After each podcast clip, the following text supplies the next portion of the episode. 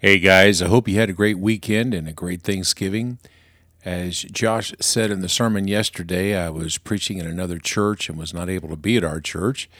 And speaking of the sermon yesterday, I just finished listening to it, and I must say that it was truly very convicting, but very needed in my own life. There have been periods in my life when I did a great deal of memorizing, but I'm afraid it's been way too long since I memorized any scripture.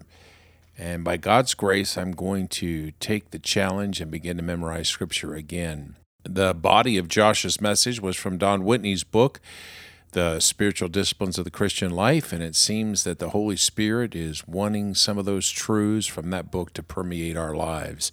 So let's join Don Whitney again as he's in the process of teaching on meditating on Scripture, and we're going to hear something very similar to what Josh said on Sunday. So we have to make clear what we mean and what we don't mean. So let me give you my own definition now. Meditation is deep thinking. And you say, well, that leaves me out right off the bat there. Well, whatever deep thinking is for you, okay? Or again, this is for everybody. Meditation is deep thinking on one of two things, basically, on the truths and spiritual realities revealed in Scripture. Or you might just say, meditation is either on Scripture or on life from a scriptural perspective. In other words, you can start, meditation can start with Scripture. You take a verse of the Bible and you meditate on that, and you then you apply it to your life. That's what we're going to talk about this morning. But I want to point out that meditation can be the reverse. You can start with your life and take that to the Bible and think biblically about life. Something awful has happened to me. Why has that happened to me? You bring that to the Bible. What should I think biblically? Why can't we have a child? Why can't I get a spouse? Why can't I get a job? And you take that issue to the Bible and you look, what does the Bible say about this? How do I think biblically about this issue in my life. You can start with creation. You look at, at the, the spring flowers and the buds on the trees, and you say, What does that tell me about God? And then you take that to the Bible to think biblically about the world, about life. And I won't take the time, but show you where the Bible teaches that. So, in other words, you can start with the Bible. You just open the Bible, you read the Bible, you choose a verse, and you meditate on that verse. And hopefully you apply it to your life. That's what we're going to talk about this morning.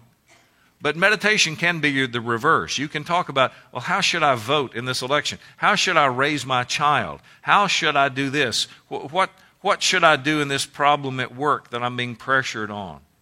And you take life and bring it to the Bible and try to think biblically about life. That's also meditation on Scripture. What does the Bible say about this? And we do this for the purposes of understanding, understanding the Bible, understanding life. App- application, applying the Bible to life, and prayer. Now, let me give you this analogy here. We have a cup of boiling hot water and a tea bag. In this case, I don't know if you can see that the tea bag is the Word of God, and the boiling hot water is your brain, your mind. If you plunge a tea bag into boiling hot water and pull it right back out, what happens? Not a lot, right? A little tea comes out, but not a lot.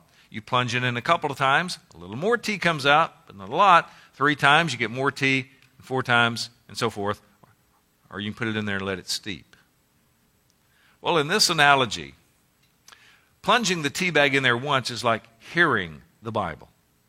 You don't have to do much of anything. You can fold your arms, you can close your eyes, hear the Bible, and profit from that.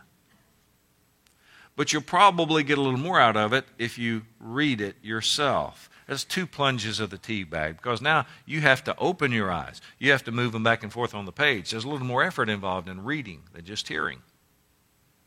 To study the Bible is like three plunges of the tea bag. It's a little more effort yet. You're looking at cross references, maybe using other tools. Four plunges is like memorizing the Bible. That takes more effort yet, but meditation is putting the tea bag in there and letting it steep. Meditation is letting the Bible brew in your brain. And just as the tea bag will tincture the water, that reddish brown color we're familiar with. So when you meditate on Scripture, it colors your thinking. It colors your thinking about God, that His glory is above the heavens. It colors your thinking about your own heart. It colors your thinking about that 2:30 appointment on Tuesday. It colors your thinking when you meditate on scripture. But the tea bag doesn't just color the water, does it? What else does it do? Flavors it, right? That's exactly what happens with meditation. That's where we taste spiritual reality. Through meditation, we taste and see that the Lord is good. Through reading the Bible, we read that the Lord is good. Through meditation, we taste and see that the Lord is good. We experience the goodness of God. Through reading the Bible, we read that God is love. Through meditation, we feel the love of God in biblically appropriate ways. We're to love God with what part of ourselves? Everything, right? All our heart, soul, mind, and strength. Meditation evokes that. The whole personed experience of God, the whole personed response to God, tends not to happen through merely reading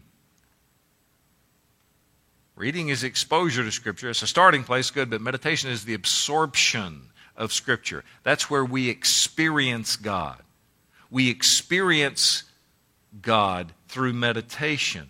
And the transformation of life that we long for when we come to the Scripture doesn't occur primarily through reading, but through meditation. And my contention is we just don't do that. It's not that we can't meditate on Scripture, we just don't. What we've got here is a failure to meditate. Simple. It's not that we can't, we just don't. We don't have to add time to what we're doing. It's not that we need some special knowledge or tool or skill or a insight or aptitude that we don't have. Every Christian can do this. It's simple. We just don't. And today we're going to learn about doing that. Well, we will pick up here on the next podcast as we further consider Dr. Whitney's teaching on meditation. If you're already memorizing Scripture, I'd love for you to share with us on Saturday morning your method. And if you're not, I want to encourage you to consider what your plan for memorizing Scripture is going to be in the coming year. And I think I'm going to do that myself this week and uh, be prepared to share with you my plan. And let's consider these questions this week. How does memorizing Scripture help us to be victorious over temptation?